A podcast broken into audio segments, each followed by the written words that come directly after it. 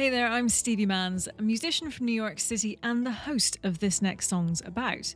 This is a podcast for songwriters and music fans, of course, and in this podcast, I take you behind the scenes for a closer look at how musicians write their songs, and I also try to uncover some of the secrets of the industry with music experts from across the nation. Now, I have been on a little hiatus for a while. There is a new season on the way, but I'm taking a little break over the holiday and I will be back with some incredible episodes from some lovely, wonderful, thoughtful, smart musicians, industry experts, and just people that I think you would love to hear from. I have a ton of guests coming up and I really can't wait to share them with you. But until then, I wanted to share this special episode with you that I recorded with Gretchen Peters, I am a big, long-time fan of Gretchen Peters, and this episode, I think, was recorded in November of 2019. Gretchen was coming up to do a show at, in New York City at Rockwood Music Hall, and uh, we subsequently met and had a photo taken afterwards, which is quite funny because I was totally fangirling. I think I forgot to put the flash on my phone, and the, the subsequent photo was very awkward and very funny. Um, and Gretchen is so lovely and was so graceful. This conversation was one of my favorites and I just wanted to uh, put this back in your feed in case you haven't listened to it. She's an incredible songwriter. She's been inducted into the Nashville Songwriters Hall of Fame. She has a Grammy nomination. She is such a prolific songwriter. And in this conversation, we talk about one of her songs, The Boy from Rye, and she discusses its importance on her album. I really hope you enjoy this conversation.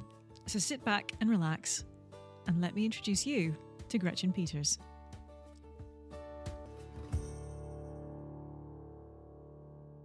Gretchen Peters, welcome to This Next Song's About. Thank you. It's good to be with you. Thank you. It is such a pleasure to talk to you. Um, as we we had a little chat before we started, and I, I sort of fangirled a little bit. Um, I've been a big fan of yours for a number of years. So this is a real pleasure for me. And I'm so excited to talk about one of your songs. Absolutely. I love the format. I love focusing on one song. It's great. Thank you. Well, tell you what, let's, uh, I, I, have so many questions, but um, why don't we uh, dig into the song and then, you know, we can talk a lot more about your career. I literally have two pages of questions that I want to go through. we'll get there. It doesn't, it's not that daunting, I promise. But you, uh, when I asked you which song you wanted to, to talk about today, you picked The Boy from Rye from your latest album, Dancing with the Beast. Yes. And I thought it was such an interesting choice. So, firstly, I, I wanted to ask you, you know, why you picked this song in particular. This song felt, um, for me personally, when I was writing it, it felt important and big. I knew as soon as I had the idea for the song, I knew that I really wanted to say, I had things to say on the subject, but also that it would be really tricky.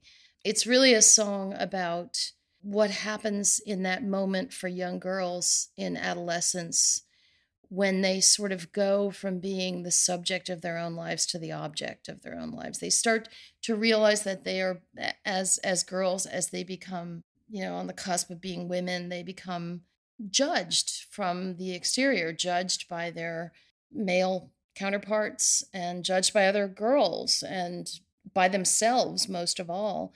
And it's a very tricky and i think really treacherous part of of a, of a girl's childhood and really interesting too. And i wanted to really explore a couple things. That idea plus the idea that girls uh, are sort of conditioned a lot of times to to and it's kind of a shock for me it was at that age anyway to realize that you're suddenly in competition with the people who were your best friends like mm-hmm. suddenly there's this element of competition and for a lot of us that was a very uncomfortable thing and ended up i think uh, for a lot of women it ended up taking years and even sometimes decades to realize that women are our best allies in many cases. So there, there's just so many layers to it, and it, and that's what I mean by it seemed very big. It was a very big idea, and I mm. love those kind of songs. But I also know from experience that they're they're very tricky. And and with this one, I just felt like, oh, I really have to get this one right.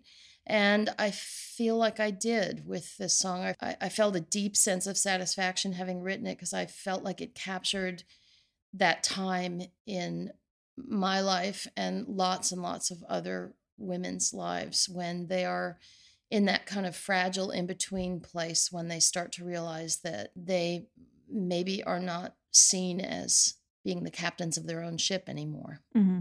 I find it interesting, and, and I, I applaud you for the fact that you've done this album and you've largely focused it around women and, and women's experiences in the wake of you know 2017 and, and the Me Too movement. And the, for me, I think the heart of this your your album is this song because you've gone almost to the moment that toxic masculinity becomes really apparent and impacts you. Right. I've actually said the very words that you just said um, on stage introducing this song. I, I really? mean, I feel like um, there is always this point when I'm making an album when I kind of come out of this this murky phase of you know where am i going? What does this all mean? The songs don't really hang together as a piece. They what is the theme of this album? And then somehow somewhere a song will appear that says okay this is the heart. This is the center of this record and everything emanates from this.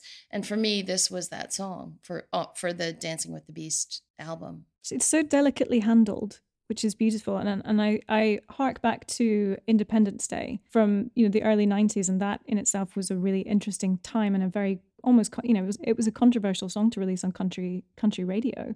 And now you know we're in a different era where we can sort of explore these themes with a bit more comfort. But at the same time I'm uh, you know how how do you feel that these songs are being received at this time? It, it's a weird thing. I mean it's like there's there's certainly more freedom to say what we want and need to say but there is there's kind of a a deafness a, sort of cultural deafness against it i mean and this persists in things like uh, women being called female authors or female singer songwriters or female this or that.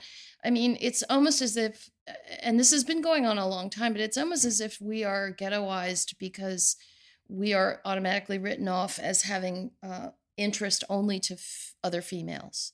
And so I feel more freedom to talk about what it is like to be a girl and to be a woman in my songs, but I've mm-hmm. I've kind of always pushed for that. I mean, I Independence Day is a great example of a song that I wrote feeling absolutely positive that no one would ever record it and it would never see the light of day. So uh-huh. I just I just wrote it because I had it inside me and I wanted to get it out. Mm-hmm.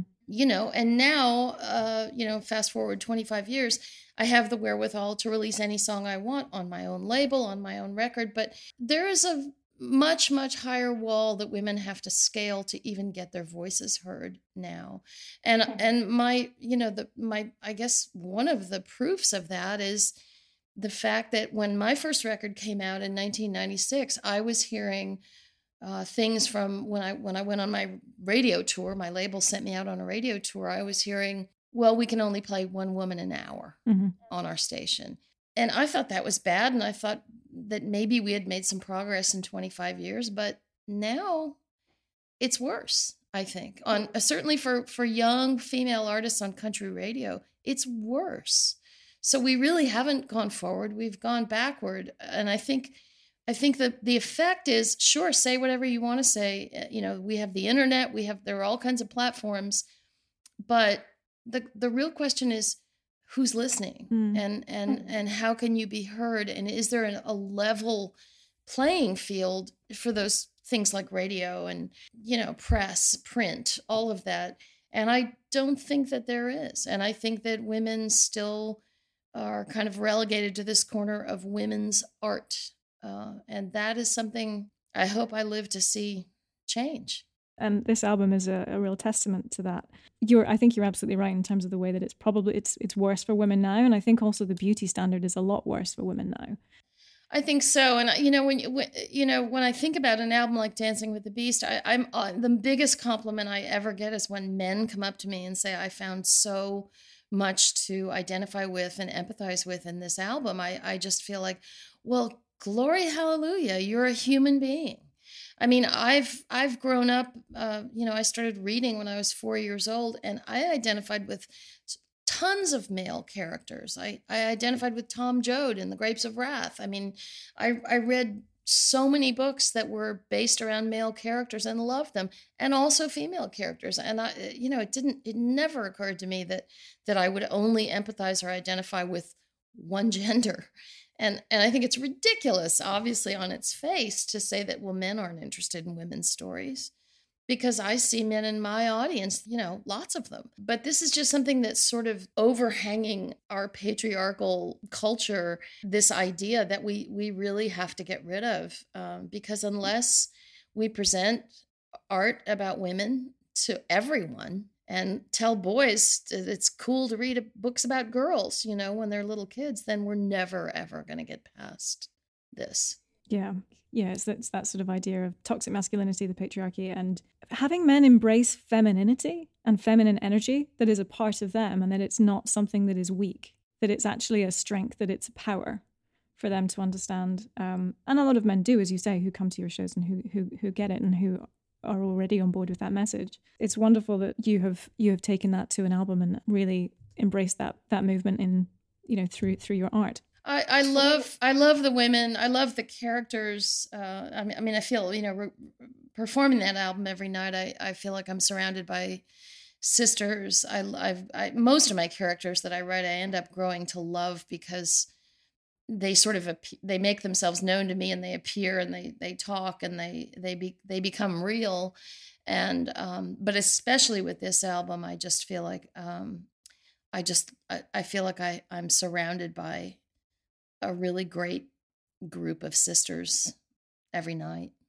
Well, tell you what, um, let's take a listen to The Boy from Rye, and then we can have a, a further chat about uh, more of your career.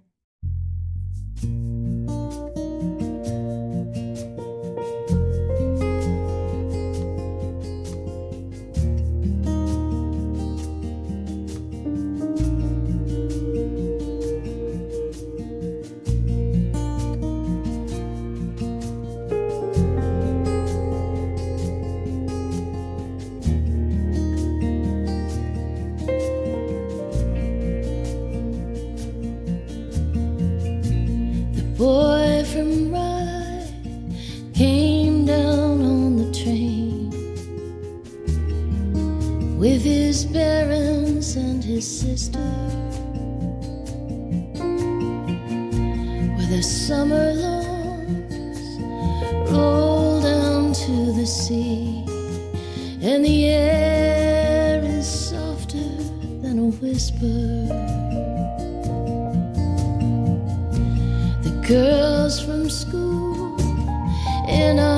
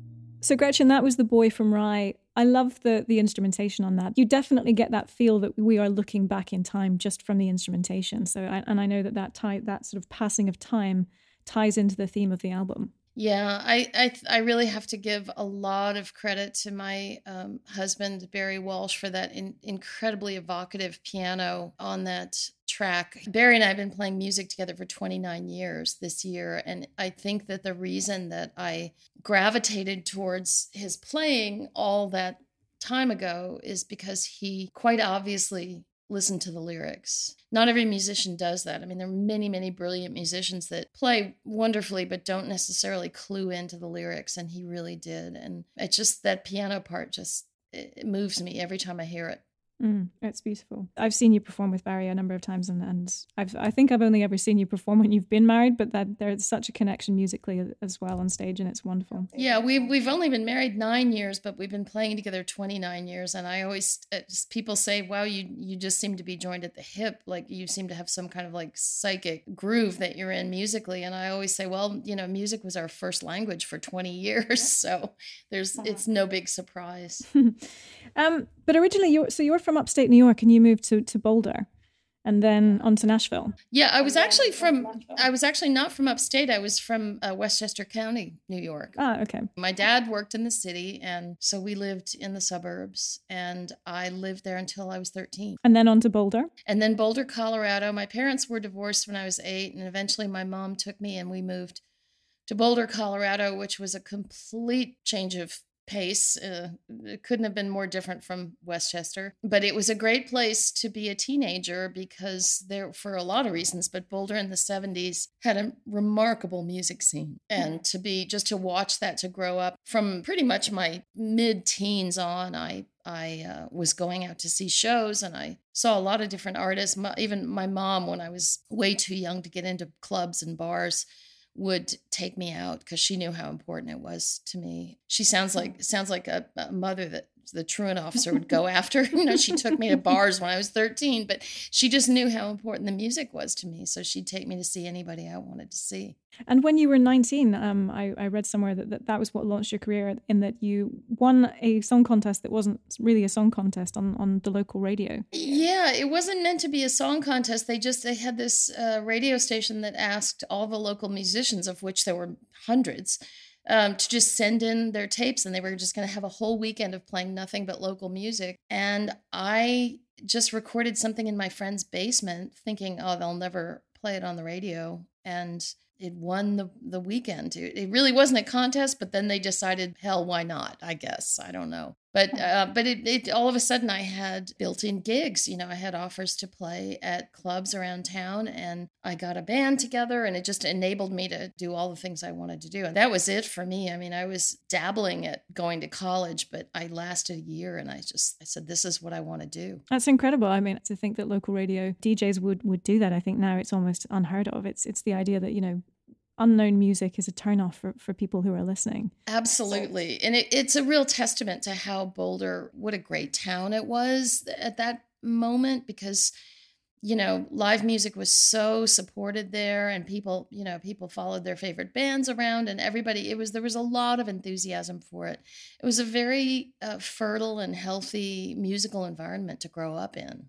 And when you moved to Nashville, I, I also read that you got a publishing deal within three months of moving there. I did. I had made two trips before I moved. I'd made uh, like t- I, I took a week each time and slept on a friend's couch and just took my tapes around. They were they were tapes back then.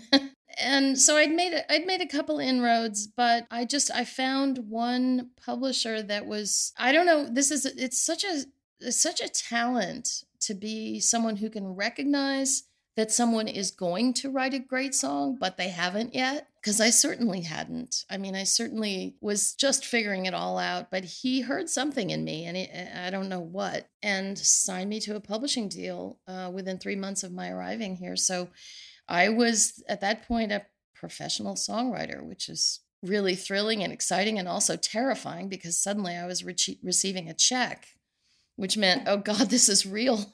I actually have to produce you know songs uh, but it, it was it was mostly thrilling. In terms of the way that you were writing it before you got the publishing deal and then after when you got the publishing deal, you know, when you are published and you become a songwriter, a lot of people don't necessarily understand that you you know technically it's a nine to five. You will go in you'll have a co-writing session or you'll have a writing session and be expected to come out with songs. Was that how you had been working up until that point? No not at all. I was sitting on my bed writing songs all by myself and when i got the publishing deal i tried going into the publishing company every day and I tried co writing and I tried writing what I was hearing on the radio, and none of it worked. And I was still sneaking out these little songs that I'd write all by myself in my bedroom, sitting on my bed. But I thought, you know, if, if they're paying me to write songs, I better try to come up with something like what I'm hearing on the radio. And finally, my publisher, who was a very wise and intuitive and, like I said, talented at what he did, he just took me aside and he said, Stop all this nonsense. If co writing doesn't work for you, stop co-writing. You don't have to come in every day. If what if what helps you to write a song is getting in your car and driving to florida go do that. All i want from you is songs and i and i like the ones right now that you're writing by yourself better than the ones that you're co-writing. Co-writing for me was all always excruciating. I i don't do much of it now. I i i don't really like it. And i've i've had to come to grips with the fact that in a co-writing town i'm just a solo writer pretty much with a few exceptions. But he saw that in me. He saw that i was struggling with it. And i i i do i really wonder where i would be now if he hadn't said look it's okay to just go be yourself because i started having success after he told me that i could do that i started writing more of those songs by myself. I started, I, you know, I set up my little songwriting office on my bed in my bedroom instead of feeling like I had to go to a cubicle or a publishing company and sit there all day. And that's really when things started happening for me. Mm-hmm. And your first song was cut by George Jones? George Jones. Talk about a way to start. I mean, that's there's nowhere to go but down from there. Well, then you had George Strait. yeah, yeah. And the George Jones song was my first cut, but it was not a single. The George Strait song, which I think was cut maybe a year later, went straight to number one, which uh, at that point all of George Strait's songs went to number one. But it was it was quite it was quite a ride, and it, I kind of thought, oh well, if you get a single, it goes to number one. Well, that's not true which I learned subsequently. But it was it was quite a ride that first one. Yeah, I bet. So you you mentioned earlier that you're a big movie fan, and that's how you visualize songs. You know, what what caused you to come to that realization that that's how you like to think of characters and how you how you like to write your songs? Well, I've always been a huge movie fan. I get a lot of creative juice from movies, um, books books as well, but I love the visual arts. Um, I love the visual nature of movies, and and I I tell my songwriting students this uh, all the time. You have to think of your song as a movie. What does it look like where you are? Tell me what the scenery looks like. Tell me what's going on. And I just I think I did that instinctually, but I think uh, upon reflection, I realized that my songs are very visual. I think of them as little movies, and I think about things like where the lens of the camera is in the song at any given moment. Is it on a very, very small detail, or is it, you know, at some other point in the song, it might be panned out to a really big picture and it moves constantly. And I think thinking of songs in that way, I think that's part of what makes them magical for people because we all create our pictures inside of our heads when we listen to our favorite songs. I just do it while I'm writing them. I think that's one of the reasons I never really took to music videos very much hmm. is because I love I love the way a song gives me my own kind of movie that plays in my head. Mm-hmm. I noticed, you know, on YouTube and stuff, you have you have a few lyric videos, and I feel like for some of the songs that you have those for, it's those are some of the more poignant songs where you can allow somebody to to have their own vision. I love lyric videos. First of all, I'm I'm I'm I'm a borderline obsessive on words anyway. So the idea that I could visually look at the words while they're going by is just my idea of heaven. But lyric videos, yeah, to me they don't get in the way. The way now, having said that, there are some brilliant videos, and uh, it is a challenge. I guess my my real pet peeve about videos in general is when they're too literal I really I don't love that. I'd much rather see if we're going to have a visual component to a song, I'd much rather ha- see something that evokes it but doesn't literally follow the storyline. I know that one one that you had, I think, was the one that you co-wrote with. I think it might have been Matraca Berg, um, arguing with ghosts. That was a very interesting video. And to your point, I think you allow the visual to to help evoke the emotion, but you don't exactly tell the story within that. Exactly. I mean, I think that was that video. It's one of my favorites that I've ever made, and it's it's very um it's very evocative, and the and the, the characters are really compelling in the video. But it's not telling. It's not sort of repeating the action of the song, which just seems to it's all that does to my mind is just insult the listener's intelligence, really. If if you have to see the story, then that means I haven't told you the story well enough. And in terms of your, your you telling the story and, and the songwriting, and, and you've mentioned as well that you know the devil's in the detail in terms of the lyrics and setting up, you know, almost the the arc of the story within three to five minutes. And yet you still manage to kind of get those really subtle details that paint that picture very very quickly. And and you know I've seen it in a lot of the songs that you've written like Circus Girl and Nobody's Girl and Disappearing Act and um, all you know all of them. Is that something that you teach your students as well? As well it is. And I think the thing that that is easy to miss is that the details are actually shorthand. Putting the details in the songs actually allows you to take up less time. A telling detail about a character gives you all the information that you need about who they are. The, the, the example that I always use with my students is when we're talking about detail is the Kris Kristofferson song Sunday Morning Coming Down. I woke up Sunday morning with no way to hold my head that didn't hurt, and the beer I had for breakfast wasn't bad, so I had one more for dessert. I mean, how much do you know about this guy in two lines? And that's that's the thing i think people think well if i focus on the details I, I won't be able to get my whole story in. But here you've just done kristofferson's just done a whole character mm. sketch in two lines. So details are actually the key to that very short form that is the popular song. There's one other writer i'm, I'm such a fan of at the moment brandy clark she's also you know she's able to do that as well and and the humor that I think she manages to to tie into it as well as as bringing in so much detail in a very short space of time is is phenomenal to me. She's a great writer. She's um she's a classically great songwriter. She would have been a great songwriter and and t- people would have taken notice of her in Nashville 30 years ago or 50 years ago or she's timeless. Her approach to writing. I actually asked when I was inducted into the Songwriting Hall of Fame, I asked Brandy to to induct me to sing, not to induct me, but to sing uh, my songs. Uh, it was Trisha Yearwood and Brandy Clark because Brandy, I identified with her in a way. She here was a young, up and coming songwriter that I recognized a little bit of myself in.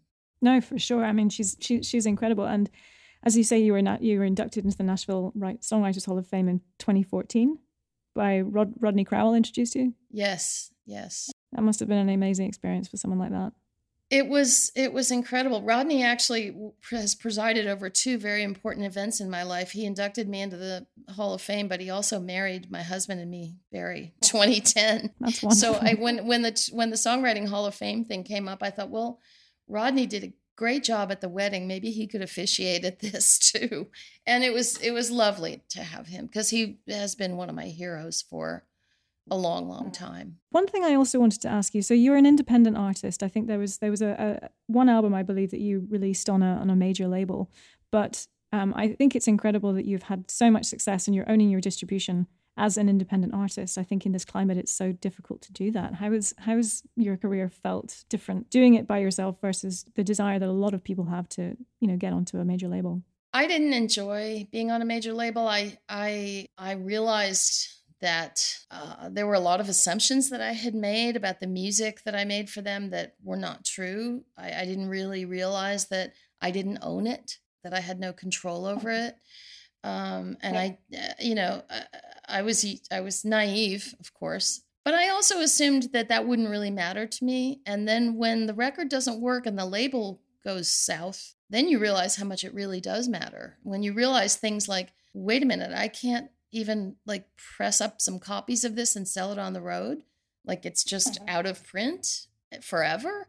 This is, of course, long before the days of streaming. Things like that really opened my eyes. So I really, uh, I was a really early adapter. I went independent in the year 2000, which was pretty early because I just didn't ever want to be in the position where I couldn't decide what happened with my music, where I couldn't, you know, I just wanted to own it. I, I, felt like the only proper thing is for an artist to own their own work. License it, sure. Sign distribution deals or whatever kind of deals you want to, but owning the masters is really important to me. And so, um, and I won't lie, it's a lot of work, and I've had to really educate myself on so many different subjects that I sort of wish I wasn't so educated on. but um, but the payoff is I operate under my own steam. I do what I want to do. I, I make the records I want to make. Nobody's there to tell me you can't put that out or you can't say that or you know any of that. And I, I'm able to find uh, team members that I want to work with. I mean, I mean, every album release takes a pretty big team but i can pick and choose those people. It's not a record label who says this is the this is the radio promoter you're working with. This is the publicist you're working with. You know i i get to do that. And to me that's there's no one who cares as much about your music as you do. And that feels like the only way to go for me. It is exhausting and you have to be super organized i will say that. That is the hmm. downside and you have, you know, you've got such a great fan base, obviously, in the States and the UK and, and Germany as well. I am so grateful, especially for my UK fan base. I started touring early and often there. I mean, when my first record came out and it didn't do well over on this side of the Atlantic, a friend of mine actually who was playing in Nanci Griffith's band said, You should go to the UK. They'll get you. They'll understand. They'll they'll love you. And I went over and did a very small tour, I think, you know, four dates or something and playing for 40 people maybe. And fast forward you know 20 something years and we're playing you know the last london show we did there were a thousand people there. And it's just been it's been a that's a long time on the one hand and a lot of work and a lot of tours. But on the other hand i pinch myself sometimes. And and i feel this bond with that audience. They, there's just something about the way that they took to me and the way that I took to them that really it's so meaningful to me because uh, really frankly there were a lot of years when I wasn't doing any touring in the states and I I just couldn't get a foothold. So having that audience over there really meant the world to me. And I love there's a song that you you uh, the England England Blues. Yeah. I yeah, that's that kind song. of my love song to them. oh, it was, it was, it's, I mean, it's fun and it's, it's a great song as well. But um, I, I love that you've obviously you, you really care about it, and I think that comes through with that song. I, I absolutely do. I'm so, I mean, we have a lot of friends over there over the, you know, the course of all these years, and and uh, I, I'm just, I really feel um, so grateful to them for the support, and every time I go back, I think Thank God you guys are here because I would have probably stopped recording sometime in the mid 2000s if this hadn't been here for me. Well, that's wonderful. And what a travesty that would have been. Well, I certainly am glad that I got the chance to make the last, especially the last three albums that I've made because mm-hmm. I'm proud of those three. I'm proud of all of them, but I'm really proud of those three. I mean, they're, they're all great. I mean, I, as I say, I've been a fan for a number of years. I'm, I was also interested to hear that you, you know, as we've mentioned, that you know you teach songwriting classes and you you have students, and you know what what was it that kind of led you to to do that, and how's that experience been for you as a songwriter to kind of give back, but also learn from those students? Well, I was kind of led kicking and screaming into that. I didn't really want to do it. I didn't really believe you could teach songwriting, and I actually still don't exactly believe you can teach anyone to write a song, but I do believe you can really illuminate the process for people who are writers. And the big surprise, it really it's been the big surprise in my career how much I love teaching. The big surprise for me was how much I learn about what my own songwriting process is through trying to convey it to them. I mean, I, I sort of I feel like the act of teaching gives shape and form to the thing that I do that was largely intuitive and largely uh, unexamined until I had to examine it to present it to my students. So I've, I've kind of learned about things like, oh, you know, this is what I do when I'm lost and I can't figure out what the next verse needs to be, or when I can't find this character's voice, or uh, all these things. I've kind of been able to explore that with my students and figure out okay, this is the, there is a process that I go through every time. And uh, it's been really, really, really gratifying. I love teaching. I'd, I'd never imagined that I would be end up doing this, but I love it. I know you, you do it all over. You're in fact you said you were heading to the UK. You're doing one in, in a castle in Aberdeenshire next year. Yes, that's going to be a very special one um, at the end of May. I, I normally do my three day workshops um, in Nashville, but every once in a while a special opportunity like this one comes up. You can't turn that down. No, Aberdeenshire's lovely. It's it's cold, but it's it's lovely. I was at university up there. I've actually played there. Um, it, i think I've played everywhere in the UK, everywhere in Scotland, everywhere in Wales, and um, but yes, it's it's going to be beautiful, and of course the setting is so evocative. Who knows what'll what'll come up for these students and for me. Yeah. Do you find that you kind of do a lot of writing yourself on these uh, retreats, or? Well, I don't. I don't always, but I did actually. Uh, I did one of these uh, workshops in a destination. The last time was in 2015 in Tuscany. I assigned an exercise to my students, uh, and it was about detail. Actually, we were in this kitchen in this villa where we were staying, and I told them to write a song about what they were seeing and smelling and feeling, and you know everything in the kitchen. And I uh, thought, well, I'll do the exercise myself because I should. And I wrote this lyric out, almost a complete song lyric, tucked it away, and didn't look at it for two years. And I pulled it out and realized, oh my God, this is really a good lyric. And I just put it out on a vinyl single a couple of months ago. So occasionally something pops out of those writing exercises, even. Well, I do have one final question, and this is more of a fun question. And I, I like to ask my interviewees what they're listening to. So, kind of back in the day when we had, you know, the, the iPod, if you will, and I know that you'll remember the days when we had cassettes and stuff, but it doesn't quite work with cassettes. But on your iPod, what might be the, the top three songs that would be the, the most listened to tracks for you right now? Oh, well, God, it's this is embarrassing, but the, the number one track that's listened to on my uh, imaginary iPod would be this eight hour album called Somnium because I can't go to sleep without it at night. so I often think about I often think about well if if you substitute iPod for for uh, Spotify, um, my most played song on Spotify is this eight hour album called Somnium. But we can probably we can probably uh, disregard that one. Um, I've been listening to I I go back to this album periodically um, every few years and listen to it again and again because I cannot get it out from under my skin. And that's Blood on the Tracks by Bob Dylan. I've been listening to to that album a lot lately.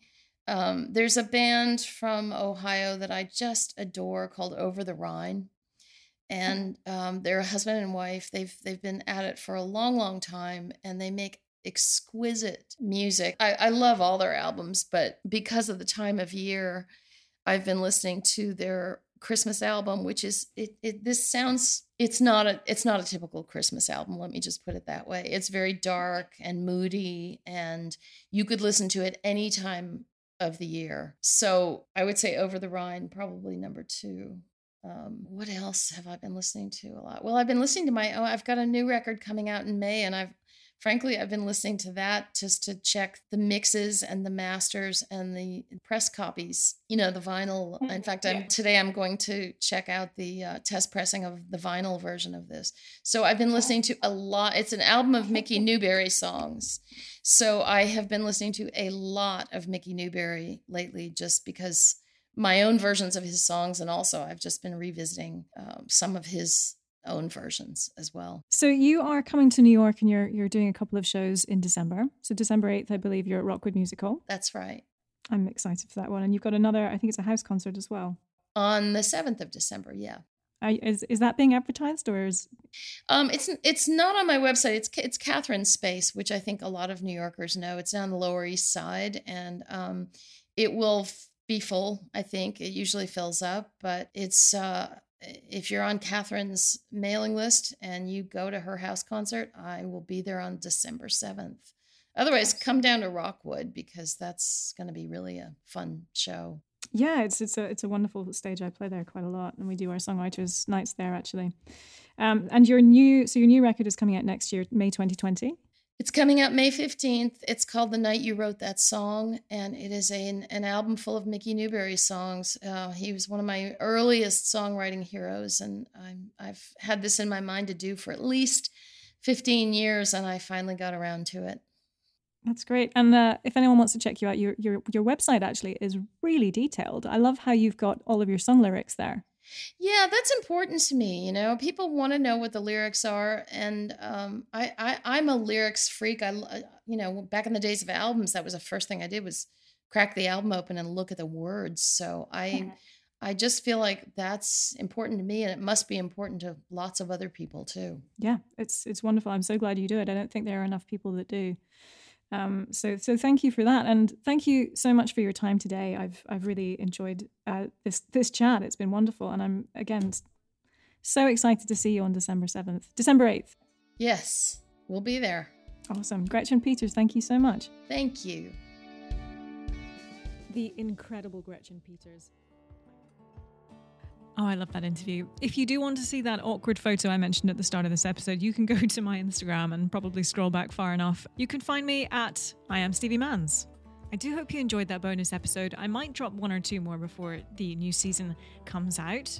But in the meantime, please check out previous episodes. There is a plethora, love that word, of old uh, episodes that you can check out to your heart's desire. Find some new music, get some inspiration and get back to songwriting. I have put a link in today's episode for a couple of Shure microphones. We are now a Shure affiliate, don't you know? Which is very exciting for me. I'm a fan of the Shure MV7 and Shure have even given me one to give away next season. So make sure that you follow and subscribe to this podcast wherever you get your podcasts. I wish you a wonderful, relaxing, energizing holiday season. I'm Stevie Manns. I will see you soon.